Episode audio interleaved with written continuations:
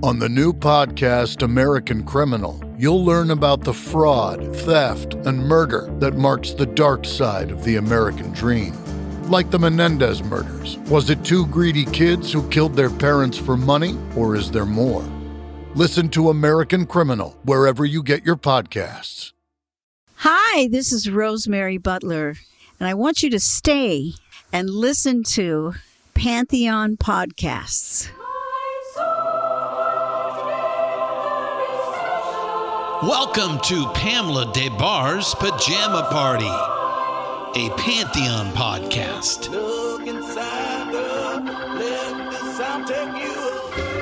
Music, culture, conversation, and good old fashioned rock and roll. So now, I give you Miss Pamela and her pajama party. Hello, dolls, and welcome to Pamela Des Barres' Pajama Party for Pantheon Podcasts. I'm so thrilled to be here again.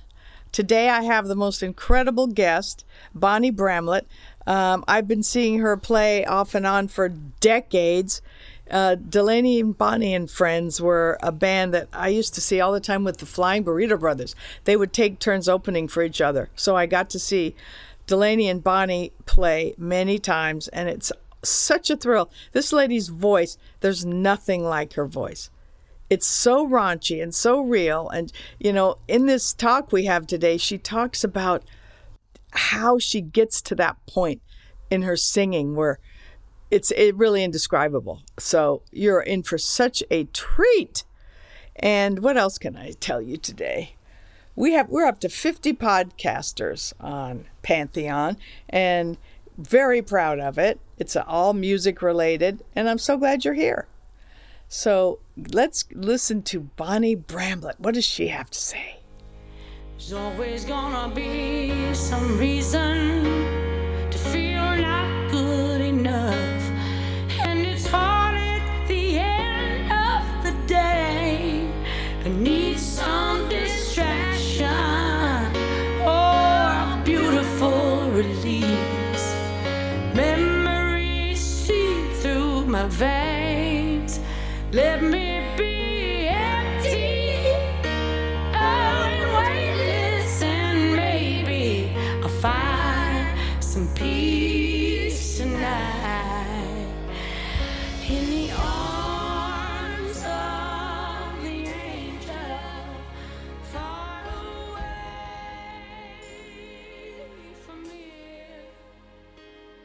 I'm so thrilled to be talking to you, Bonnie. You know, for a long time, like real long, you've been a hero of mine.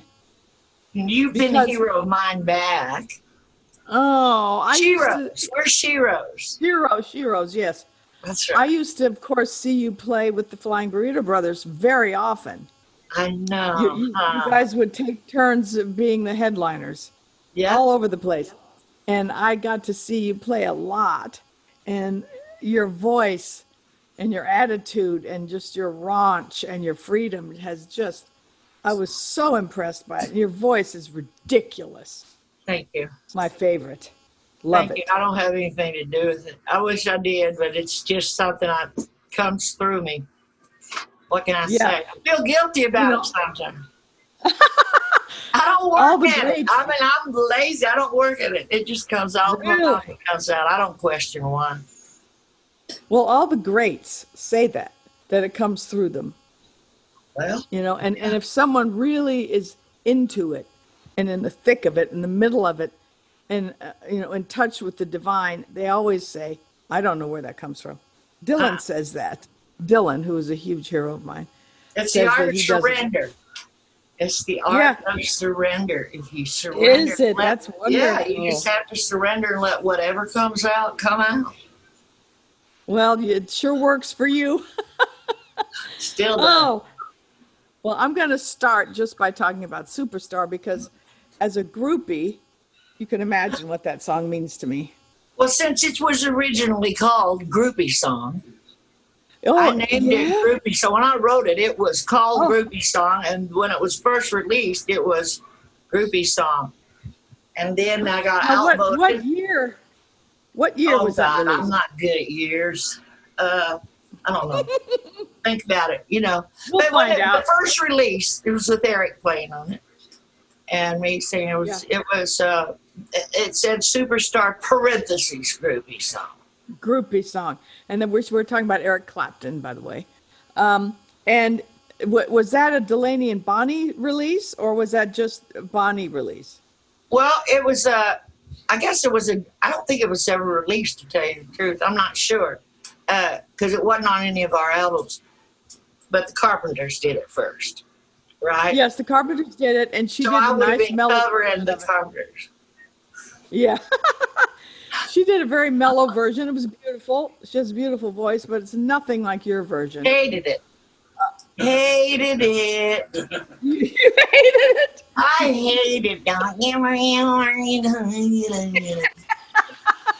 No, I Well, she did not capture she the didn't want to do it anyway. She hated it too. It was Richard that wanted to do that song. Oh, okay. So yeah, so he absolutely put his foot down, made her sing that, and she didn't want to, and I could tell. Maybe because of the content. You know, a lot of people. Because she didn't know what the hell the song was about.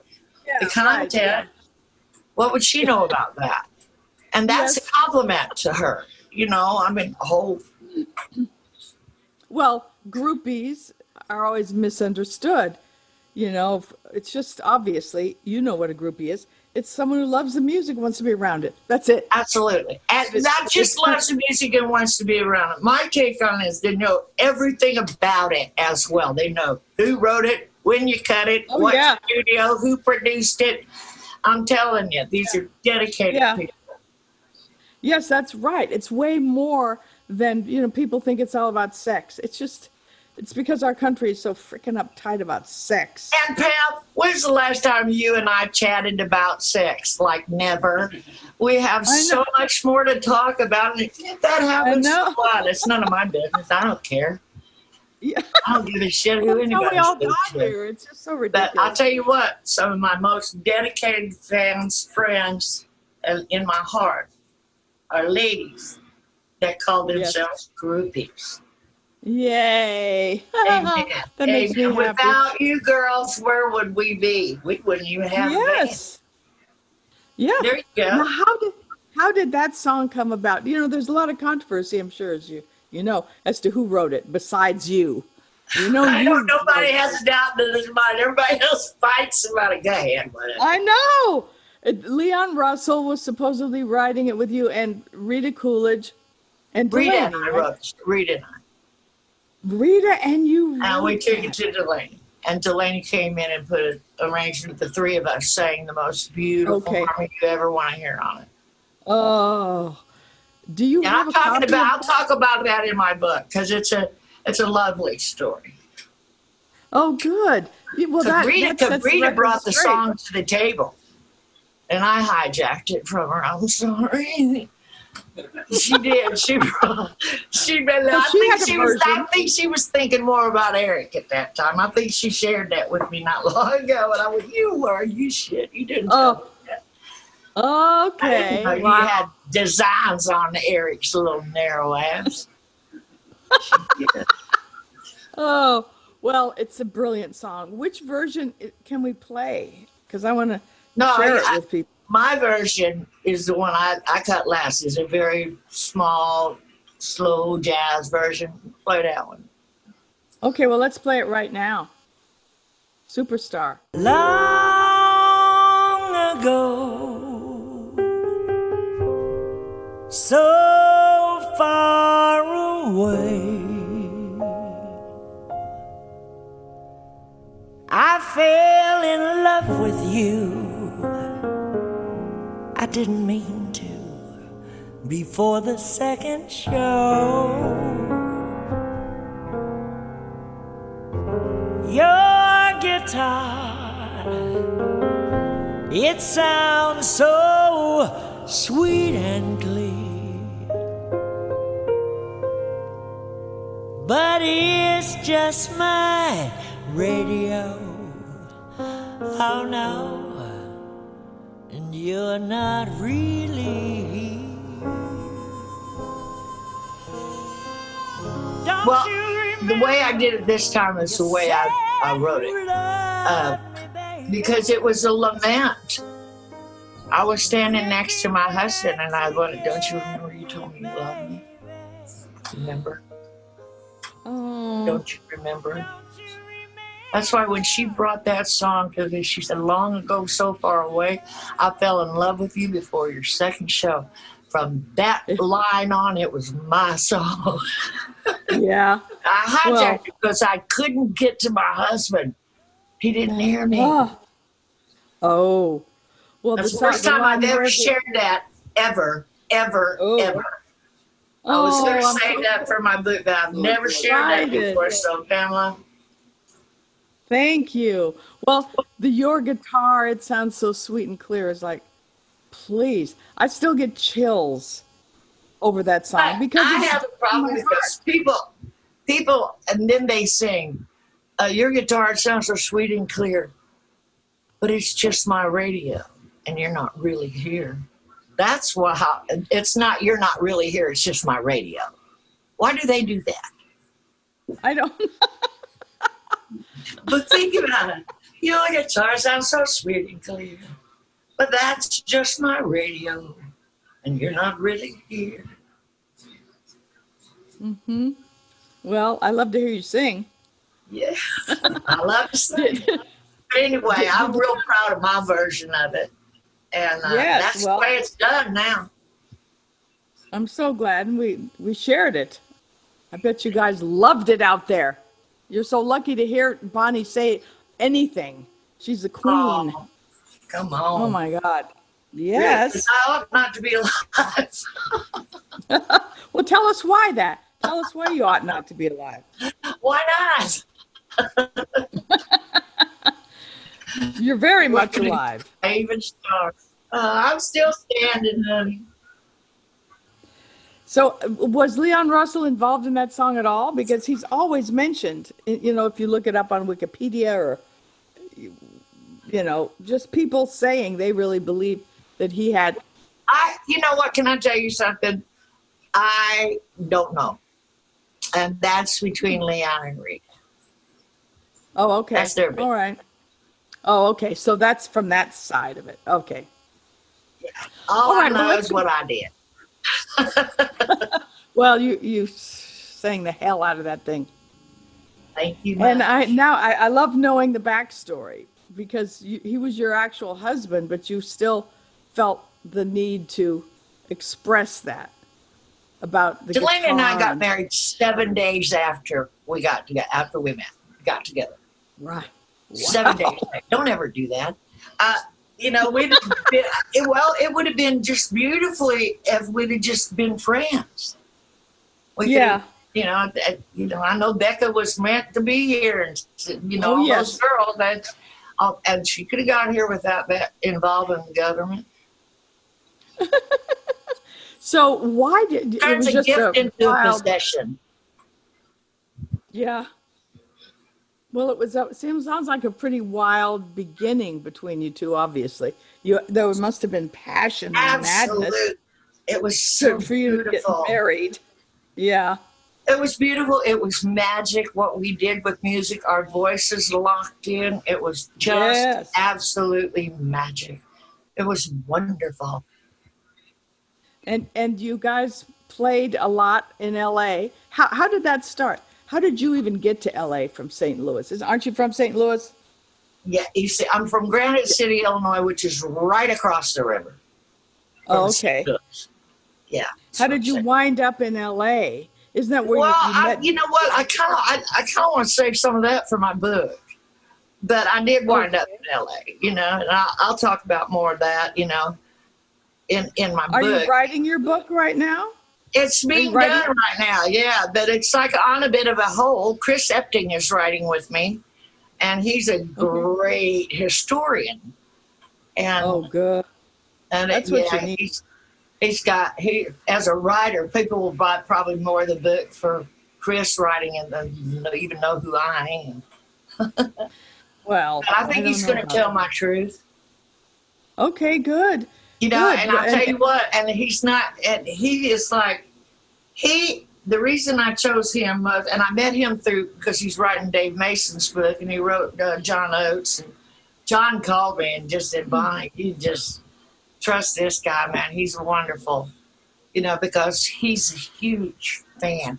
And I decided to use him because I had a lot of offers, I I won't even lie, but I decided to use Chris because Chris admired Delaney.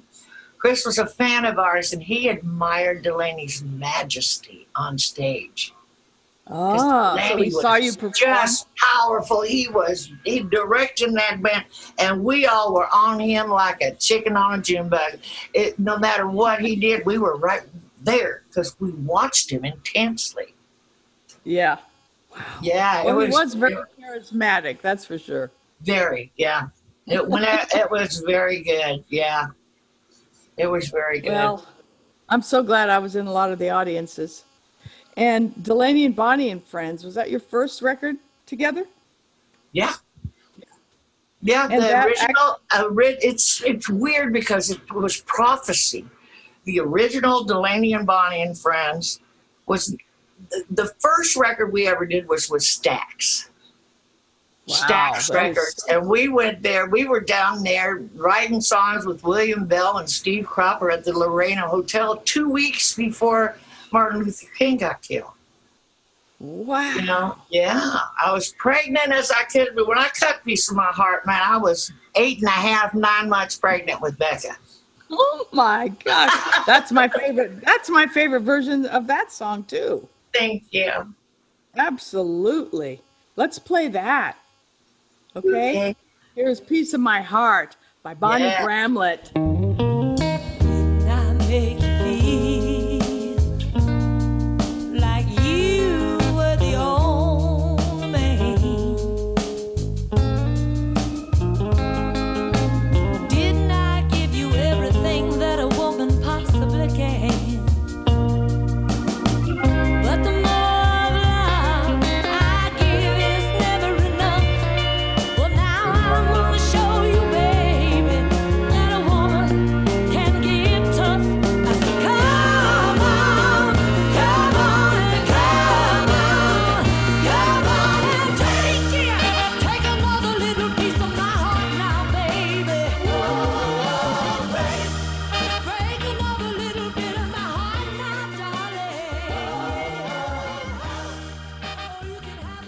Janis and I Yes. absolutely compared notes on that one.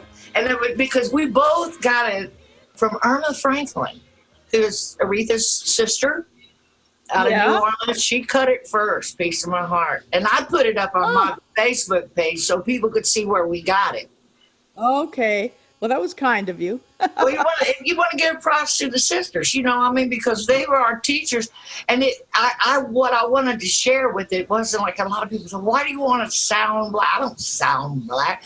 I don't didn't try to be black or sound black. I wanted to be. I saw the power that black women had in those days. I wanted that power, that freedom. Mm. I wanted to sweat on stage. I wanted. Tina Turner was a freaking animal, and she was gorgeous and feminine and powerful. And how to be feminine and powerful together, I didn't know yet. Then I saw. there it is. Oops, there it is. Yeah, so I wasn't oh. trying to be black because in my young mind at that time, I didn't see a black woman. I saw That's how I am too. powerful woman. That's I saw exactly a how I am. powerful woman, and I wanted her power, not her color. Her power. That's right. I remember when I was hanging out with the Hendrix experience. You know, I never even thought of color with him, with Jimi. You know, it was Yes, I was no yeah. ready. Yeah, he was he was just He didn't think of it either. as it gets. Forever a plaster caster.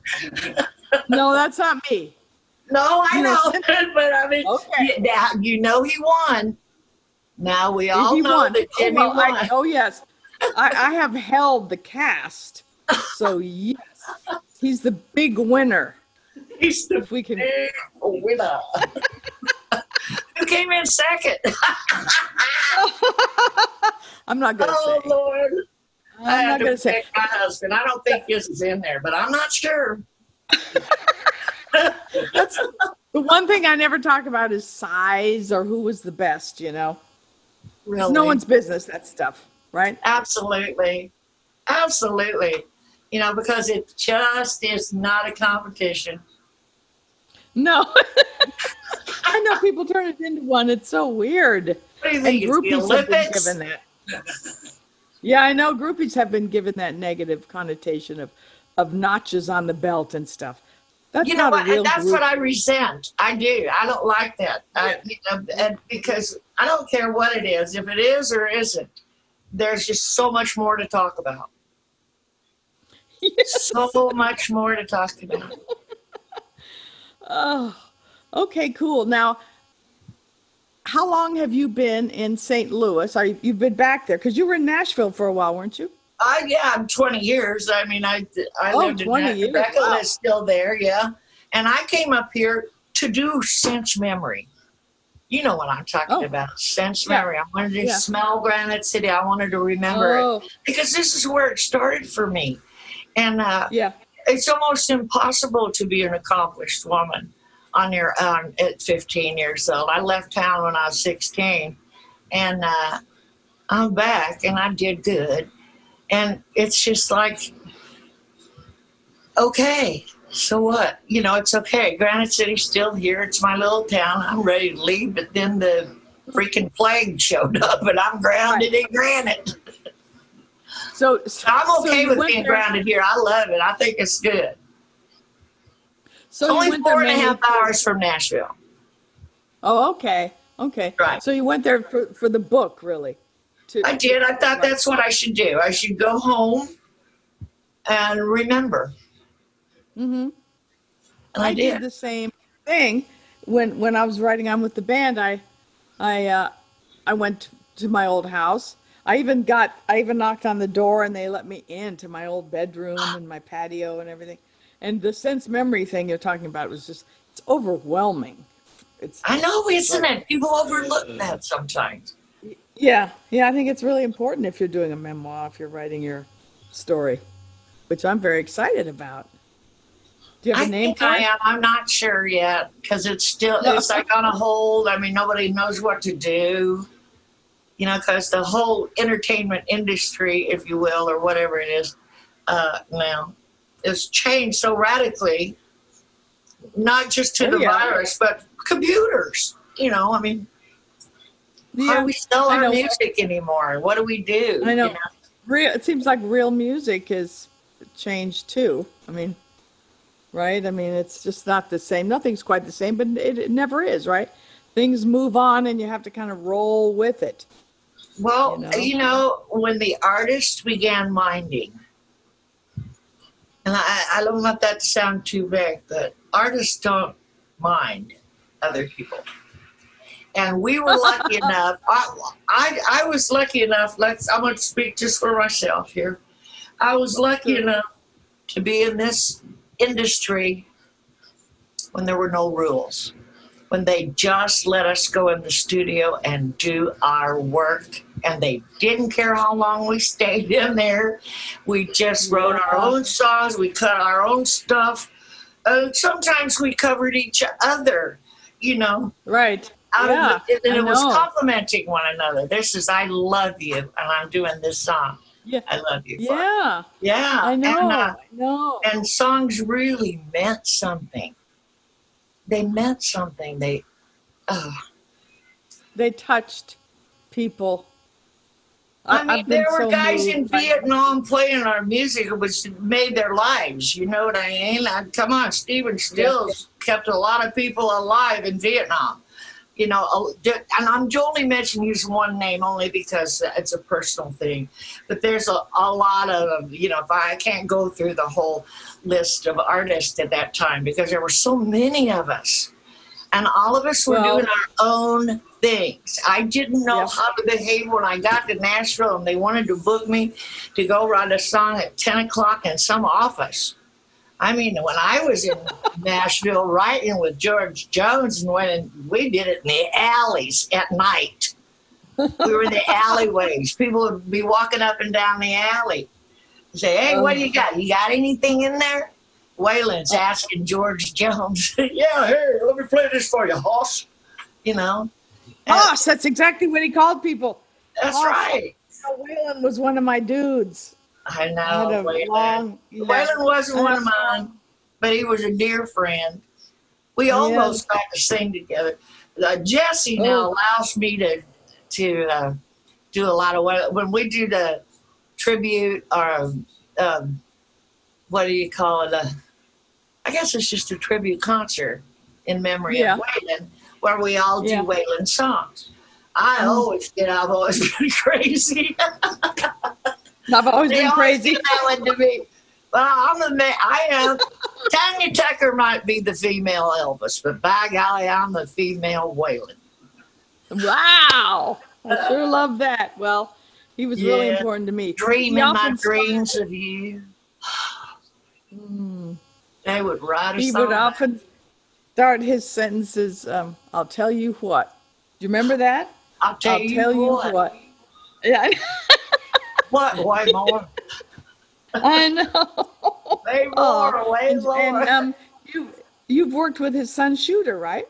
I did accidentally. I think Shooter thought Bekka was coming.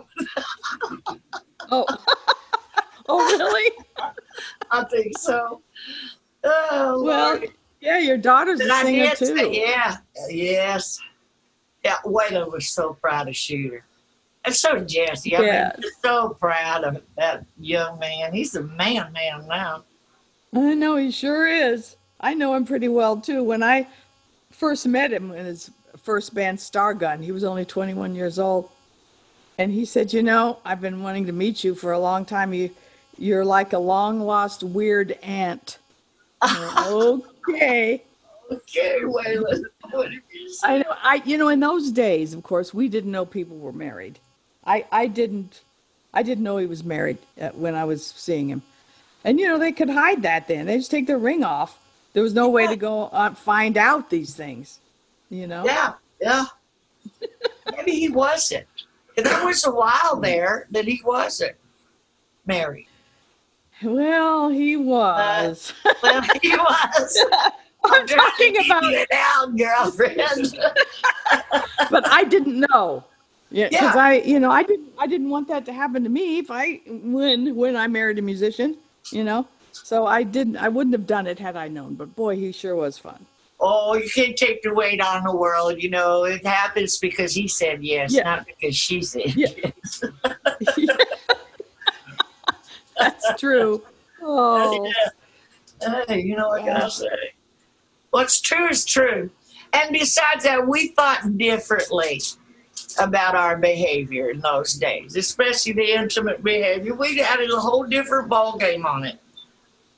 You know? well, it was freedom. It was the, it was the, the movement we were involved in. exactly. It was, was about free love and all of that, right? Uh, so Yeah, of course yeah. that would play into it. Yeah, but y- you know, nobody started out. You know, everybody didn't start out that night to do anything. We started out to do Yeah. everything. Everything whatever whatever happened. It was a very the Yeah, feeling was in the air. people, people talk about that the feeling in the air and no one can really imagine the that those sensations of being a part of, of that world. And you were you know i was a little younger um, so my my uh, involvement wasn't as in up on stage like yours was i was I know, down in but I, I gotta tell you something. It was all over a building at that time. It was just, it just everybody, the fans, you girls, unconditional love was in the air. Yes, it was in was. the air and it was everywhere. And I don't know what we need to reach back and get some of that because what's going on right now is not okay. And it's not about love. You know, and No, I'm there's- an old hippie man. I want peace and love. Same here. I don't know Same why we can't have it again. And Well- they, I, I want us to know how to demonstrate right, you know, peacefully and everything. I'd like all that to happen again. I like nobody to get beat up and killed and all that kind of stuff. Of course, we don't want Well, anything going on. We didn't have that. No, it's it, it, there was no judgment. The, the the you know acceptance was was uh, just part of life. You, you would accept each other and just deal with it. I mean, it's just it's gotten it's either love or fear. You know, we live in love Yeah. or fear, and a lot of fear right now. And a lot of a lot of times it was so easy to just. It wasn't any of my business. Yeah, yeah, that's true. just Yeah, isn't your business, yeah. and you know it was Yeah. easy to say. You know, it's none of my business what they're doing over there. Yeah. Well, the media hurting is me. invasive. Yeah, media, it's so invasive. The media right now that everyone thinks they need to know each other's business. It's gotten pretty weird consider compared to when we were you know, Scary. is a doing what we were doing. It's gotten scary to me. Yeah, it, it is scary. So, but you know, the the important thing is to keep our maintain our vigilance of sending out good vibes and love and everything. Our yeah, our yeah. example. People Yeah, learn from yeah. example. They don't listen to what you say. They watch what you do. Yes, indeed. Mm-hmm. Now, you it, it was interesting how you became an actor. How did that happen? I How left my purse on the top of my car and uh, drove off. my purse on the top of my car. What? and I drove off. And Al Ruscio, who's a great character actor, I think he's passed now, had an acting class, and he found my wallet and my purse. He returned it to me with his card saying acting coach, and so I oh. went. Because I knew that I would get offered parts because of my accomplishment as a singer. Well, and I Yeah. also know that all you're a natural I- I- natural ability maybe but i went to an acting class because i knew i was going to get that opportunity and i wanted to be able to take it and be good i don't like to do Uh-huh. anything i'm not good at already you know and i So want to be good at it already Me too. and i learned so much because the first thing out of the shoot i knew that something happened when i'm in performance I can be anybody. I can make the audience be anybody I want them to be. If I don't like where I am, I just go to Carnegie Hall. Fuck yeah. Yeah. you know, I go wherever I want to go. And that is called a circle of light by Stanislavski calls it, and actors know what to call that. And so Yeah. when I found out that that had a name, you know, when you're in your zone, in other words. Yes. Yes. Exactly. now I'm standing outside of my body watching me sing, going, damn. You know, blowing my own mind. That sounds crazy, but and it is, but that's part of it. You know, well, that's your higher self. You there know, you go. and- that's called you're in the circle of light. Actors do that. When the actors they're into their character and they're soaring like an eagle and they know it and they surrender to it and just let it Yeah. that's a circle of light. So just Oh, Stanislavski alone with that circle of light shit got me. yeah.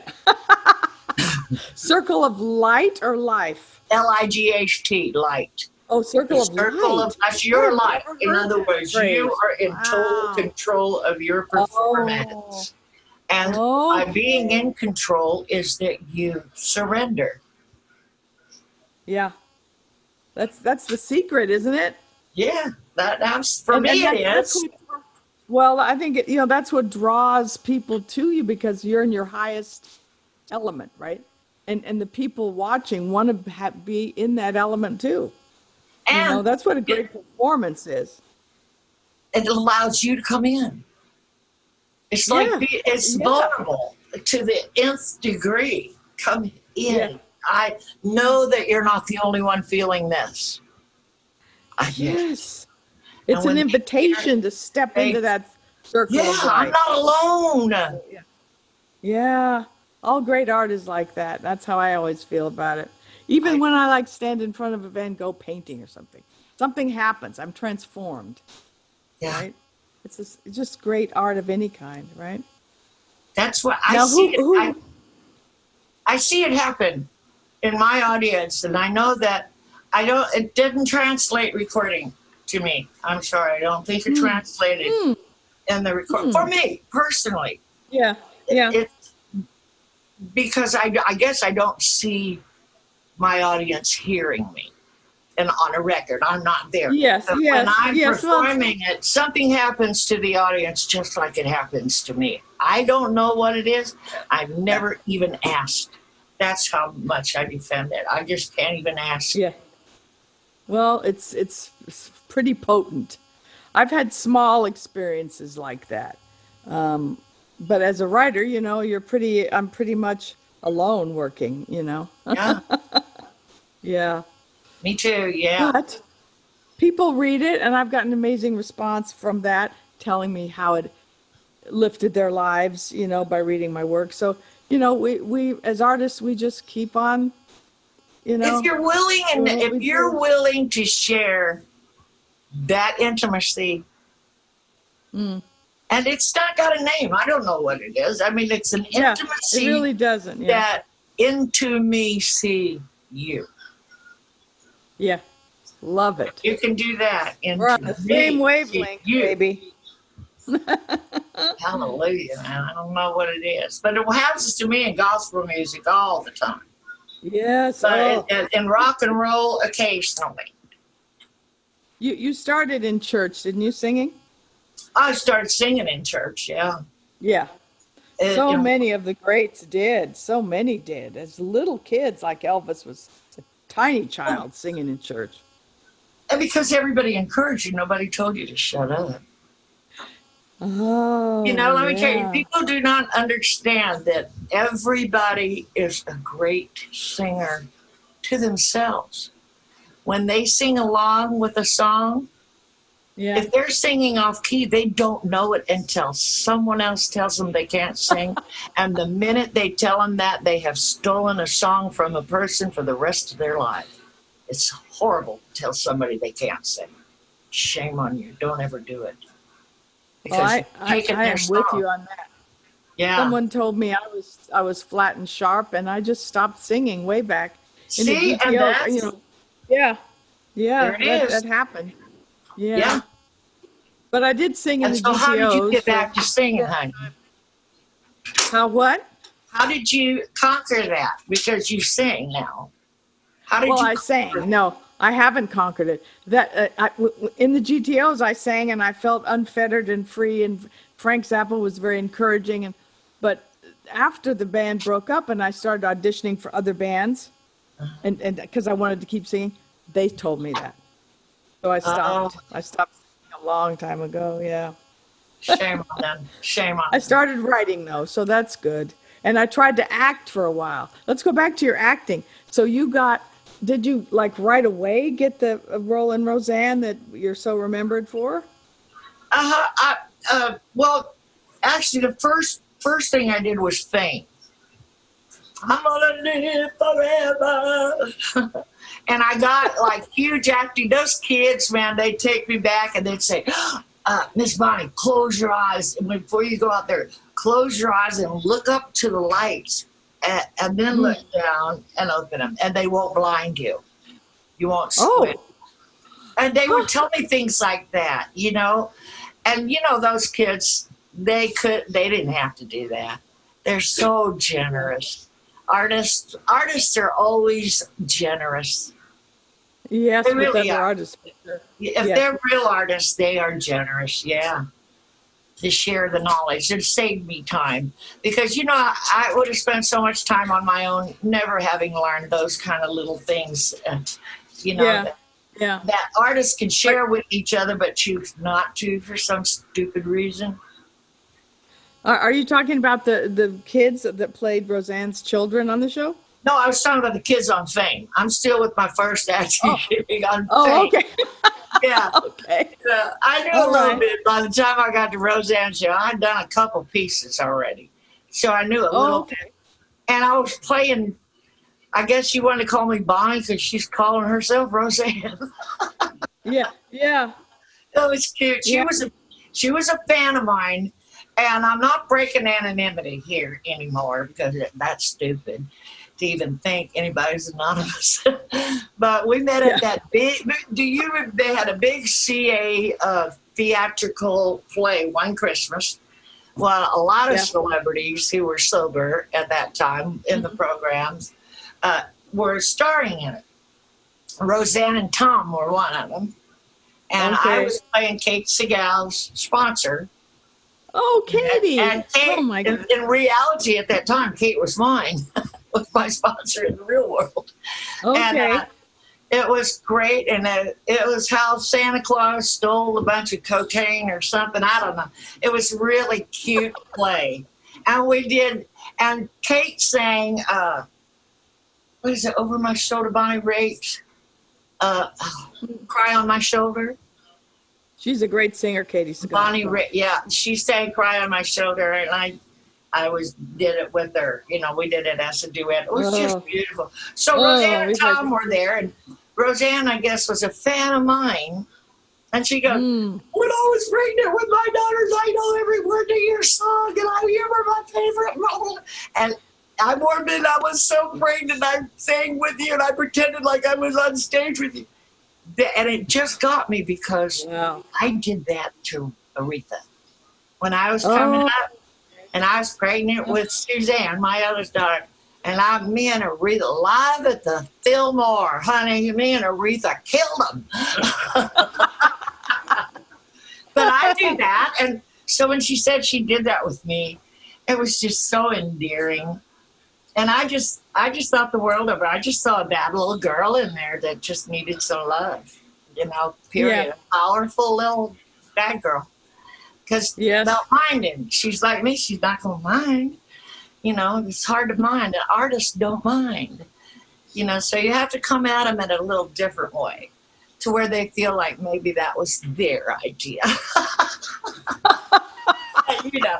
Anyway, so I, Yeah. yeah. she, she just said, please be on my show.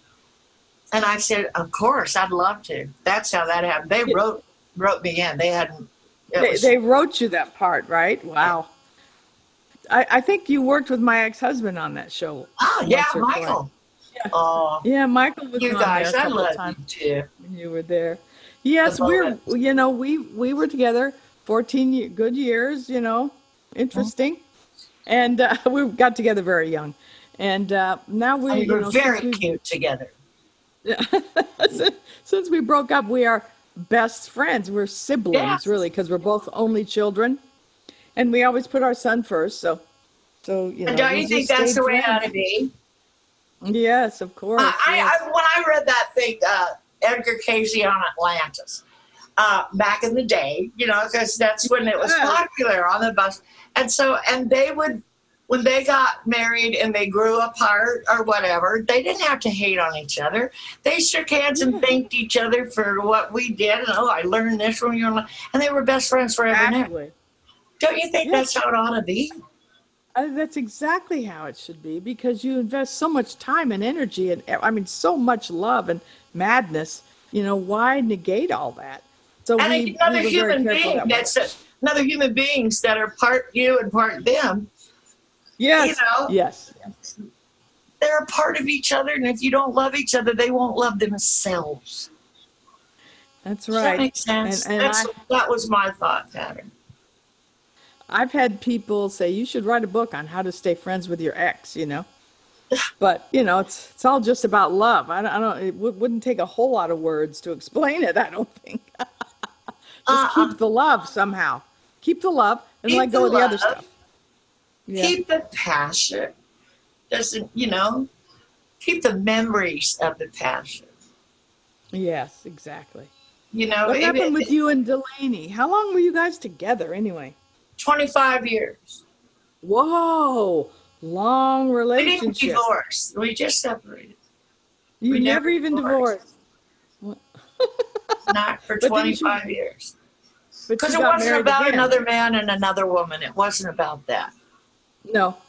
But So, it's incredible. You know, why get lawyers and spend all your money fighting each other because the lawyers are and your kids? That's all their inheritance. We so never got goes out the tooth. That that was our Yeah. or uh, rationale. But 25 years with each other. Wow. That No, we weren't with each other 25 years. We were married Oh. for 25 years. Oh, we okay. were with each other for six. Oh, okay. You well, know, Michael and, and, and I. we would have probably been fine and dandy. It's just like famous and cocaine together don't mix. Uh, too Yeah. much too soon. Now it's too late. Well, there was so much of that then. Yeah. That, that was the era of It was a part of it. Yeah, it was. Yeah, part of it. totally. I You mean, could it, it ask Gram. of my friends. As you could have, Gram Parsons said this. This is, and I quote him: "You could tell who had the best record deal by the quality of their cocaine." Yeah, and he had the best. You're damn right. He had a lot it like satin. He had the very best there was. And, it, you know, And Gram would come over, like me and Delaney be in the studio, and you remember hearing about Mammal. Mama, I married Delaney and his mom, and I tell you what, I love her. I love her, always have, and she loved me. And so Oh. she'd be home with, and our kids never had a babysitter. Their grandma was there, you know, Mammal. And so Yeah. we were at the studio, and Gram, I guess he'd been on about a three day, You know, and he done wore Ugh. everybody's slab out. He'd wore 'em out, you know. And here he comes over, and here's Mamo. And of course, Mamo will sit and listen to you play songs, honey. And he sat Mhm. there for three hours and played her Mhm. everything he could think of, and she fell in love. Well, you know how easy it is to fall in love with Gram. I mean, he's just was sweetest uh, man walking. moon time, yes. Yeah. And he played William. He played uh, what it Cash on the Barrelhead Son. She loved Cash on the Barrelhead. and uh, she talked about until the day she died. He's the sweetest boy. Goes to the bathroom a lot. she said that he I goes to the bathroom a lot. But he's really sweet.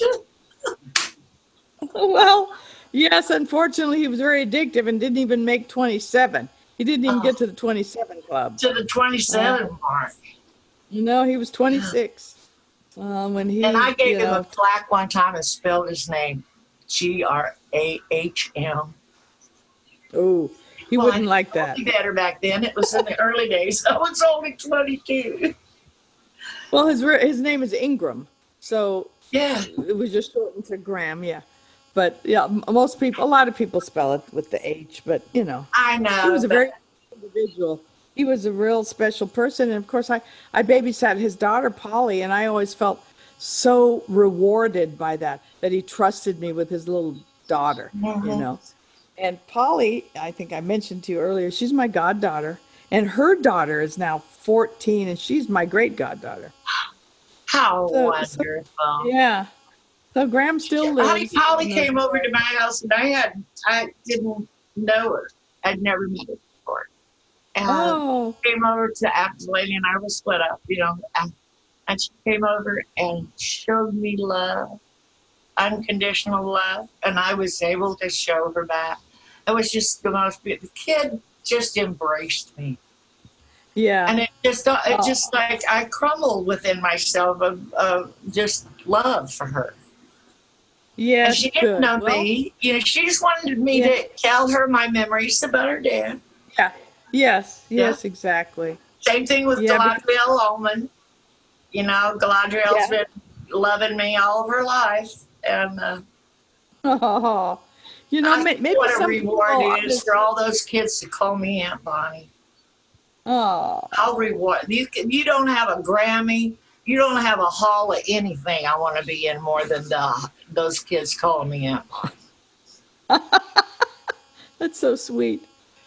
So m- maybe some people aren't as familiar with you as I am.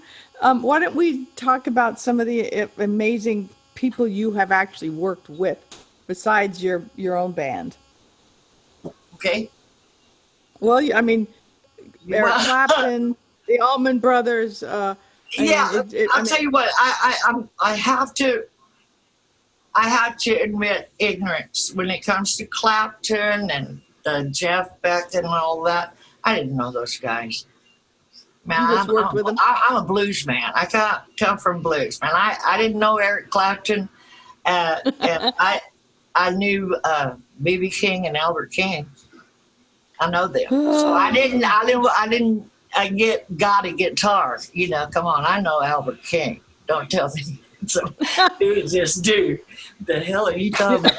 Uh, you know, I just didn't know any better. I didn't. No, I agree with you as far as the music goes.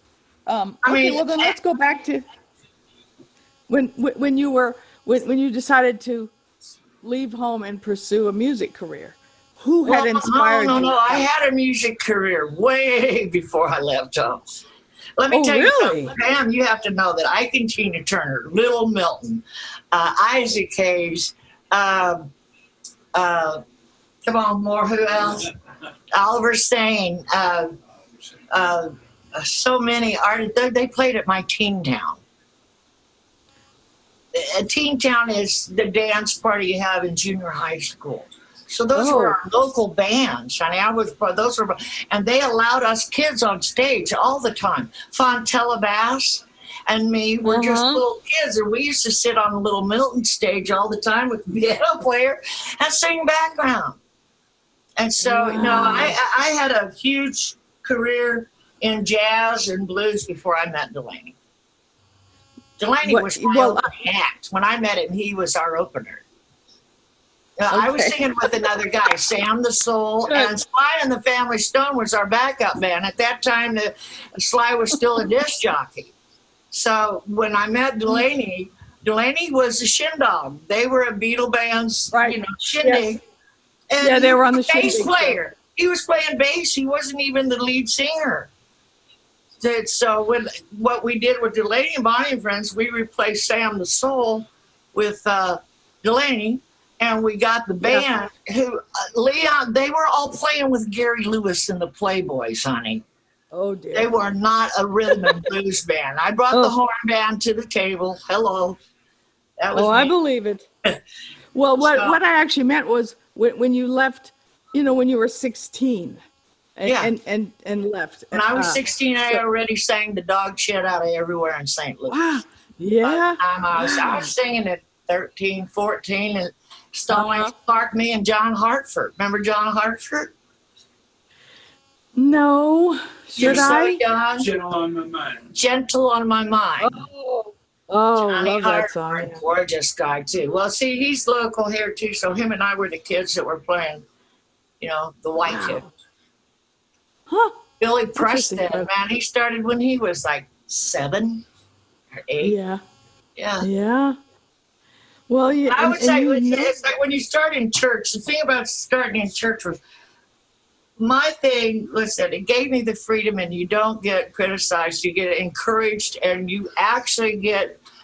Uh, I don't want to say punished, but reprimanded for breathing in between syllables. You don't take a Ah. breath in between a syllable. You know, there's just certain things that you do and you don't do, and you're taught that in church with love. And uh, Yes. the choir director, I Uh-huh. can tell you what, you can take vocal lessons the rest of your life. I send kids to say, "What do I have to do? to Be sing, go to church." That's what you Mhm. really want to know how to express yourself in an honest way. And be honest in Yeah. Start out there. It's Well, a safe yeah, I- place to be honest. Oh, great. A lot of my heroes started in church. Sam Cooke is a huge hero of mine, and he started in church, of course. Yeah. Yeah. Well, we all do. a lot of them. Yeah. Yeah. Well, I want to play another one of your songs.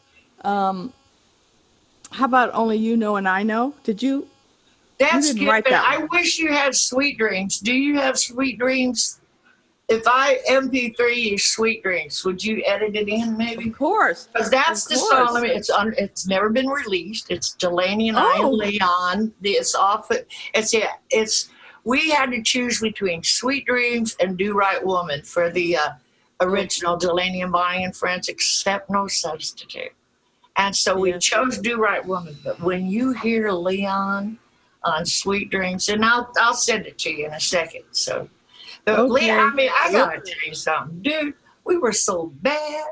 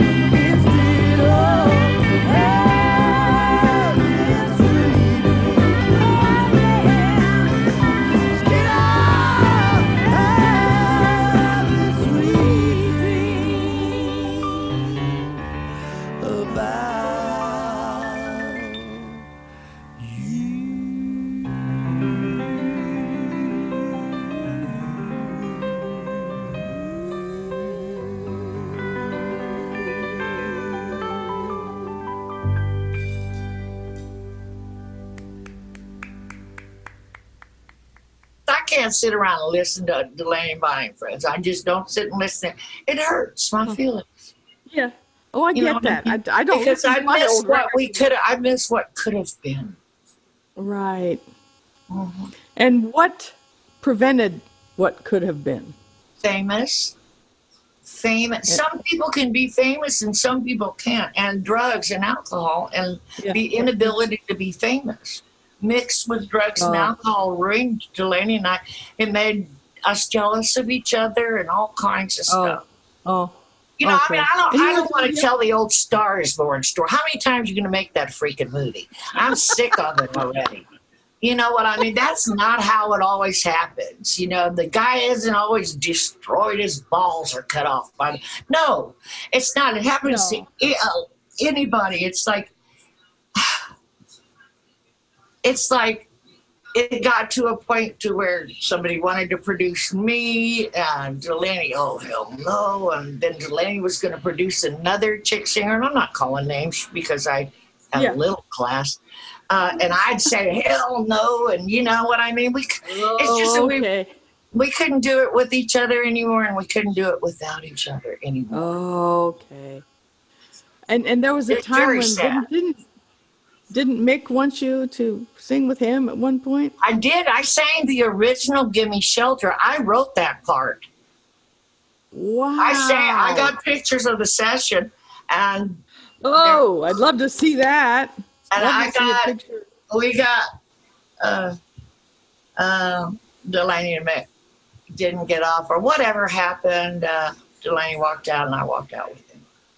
Oh, so was and Delaney they just and they was hired, jealous? I can't. I see. You know what? I can't write his book.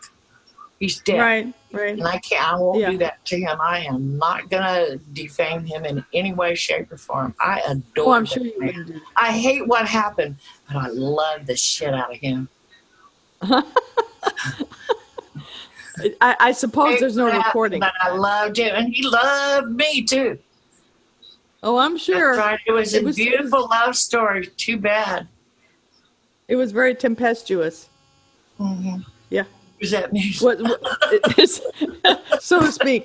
Um, is there a, a, a recording of your original vocals with, with on that song or just photos? Um, um, there's a recording. I cut the damn song. I, I wrote that part. Love sister, just a shot away. Screaming like that. That's all. She sang note for note, lick for lick, everything I did. oh. Oh, well, where is the original recording? I did. The Rolling Stones have it. They Stones have it. They own that tape. They got it. Oh, I'd love to get a hold of that and listen to it. It was good. But Well, you know, you're- like I told you, the Laurel and Hardy thing. You know, you walk out, I walk with you. Yeah. We were, we were that way. We were like really. Oh, well.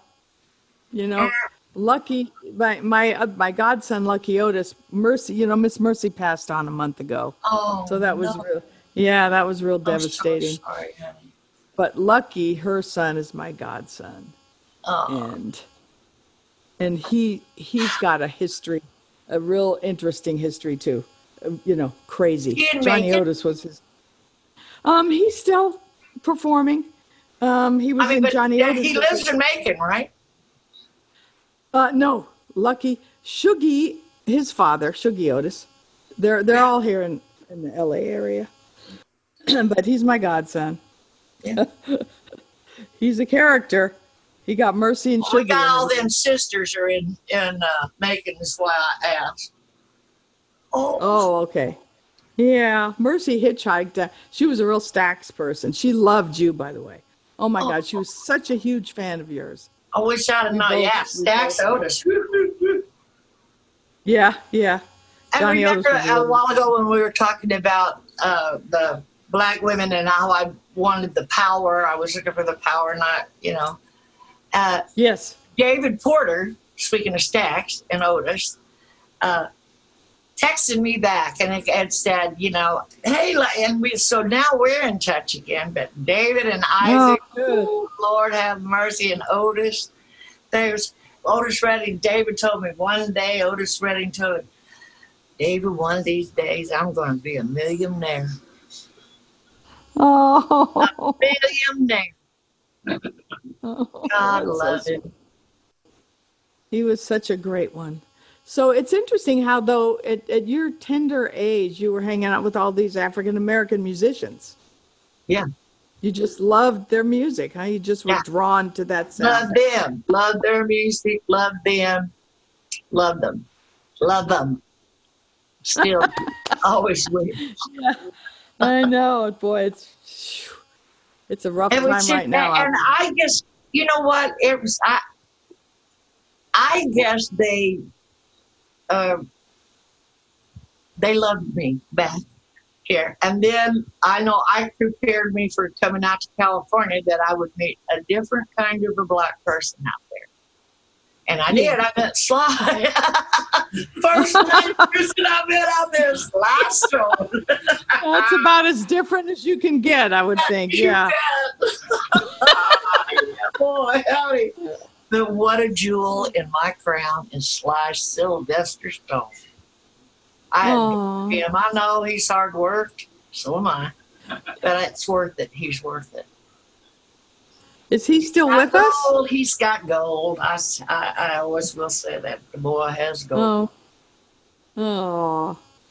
Well, you've had quite an amazing life and you're continuing it. You're writing a you. book, which is so exciting. And I'd like to, you know, we've been talking an hour and that's uh, the time we have. Thank Didn't you. that go fast? Yes. yes. And um, I would like to end on another song. So, which, which song would you like us to play on as the exit to our interview? Huh, boy. Hmm. Oh, I'll tell you what. Uh, do you on the Roots Blues and Jazz album? I do a Chuck Berry song, Okay. uh, and it's uh, "No Particular Place to Go." Oh, And- love it. Love And it. the chart. Now, let me tell you something. The chart was written by a keyboard player at that time. It's with the uh, Mr. Groove Band, and I worked with them for 30 years. They'd been my gospel band and everything else. And Steve Willett did this chart, and it's an, an incredible chart. I had no idea that no particular place to go was so sexy. Oh. Did you oh. ever think of that song as a sexual song? No, I Have a didn't. Listen, sweetheart. Haven't Okay. All right. And that's a perfect place to end, isn't it? yes, Oh. ma'am. I love you, Pam. Well, I loved you too. It was so great to see you and I always out. have, and I always will. Mwah! Same to you, honey. Back to you, baby. Riding along in my automobile.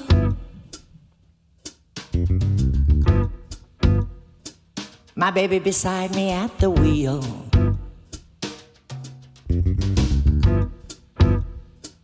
I stole a kiss at the turn of a mile.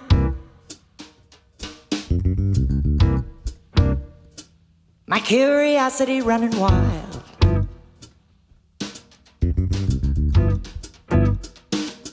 Cruising and playing the radio.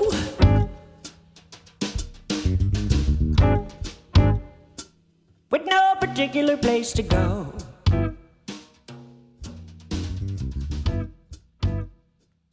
Riding along in my automobile. Wasn't that special? Oh my God, I could talk to her for hours. We really just got started, but what a blessing. How about the song that she gave us that no one's ever heard before? Sweet Dreams. Oh my God, are we lucky or what? So you've been listening to Pamela Des Barres' Pajama Party. Um, I'm going to be doing this for a long time, I hope, and I hope you tune in. And you can reach me at pameladesbarres.com. I have writing workshops, rock tours as soon as the virus is over. Um, I have a Patreon now too, so please join me there. And I do cameos, so hit me up, as they say, dolls. And I will see you next time. Bye. You've been listening to Pamela Des Barres Pajama Party, produced by Aaron Alden and Christian Swain. All sound design by Jerry Danielson and Busy Signal Studios. Find Miss Pamela at Pamela Des Barres on Facebook, Instagram, or Twitter. Find all the Pantheon podcasts at pantheonpodcast.com or wherever you find great podcasts. Find us on Facebook at facebook.com backslash Pantheon Podcasts, Rock and Roll Archaeology on Instagram, and Pantheon Pods on Twitter.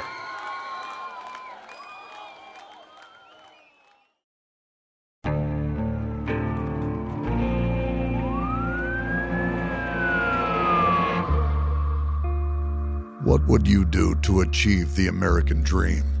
The big house, the happy family, the money. 911, what's your emergency? Would you put in the hours? Would you take a big swing? What's the problem? What's the problem? Would you lie? Would you cheat? Were they shot? Were they shot? Would you kill? Yes. My mom is dead.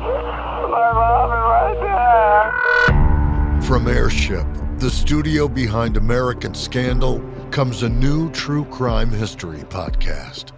I'm Jeremy Schwartz, and I'll be taking you inside the minds of some of our most notorious felons and outlaws, exploring the dark side of the American dream. In my new show, American Criminal, you'll meet the picture perfect brothers who killed their parents, the thief who stole babies, the crypto king who siphoned off billions, and plenty more. From assassins and gangsters to killers and con artists. Whatever the case, whoever the criminal, you don't know the full story until now. Don't miss the debut season of American Criminal, The Menendez Brothers, beginning February 29th. Listen wherever you get your podcasts, or to get early ad free access to the entire season first, plus hundreds of other ad free history podcast episodes, subscribe at IntoHistory.com.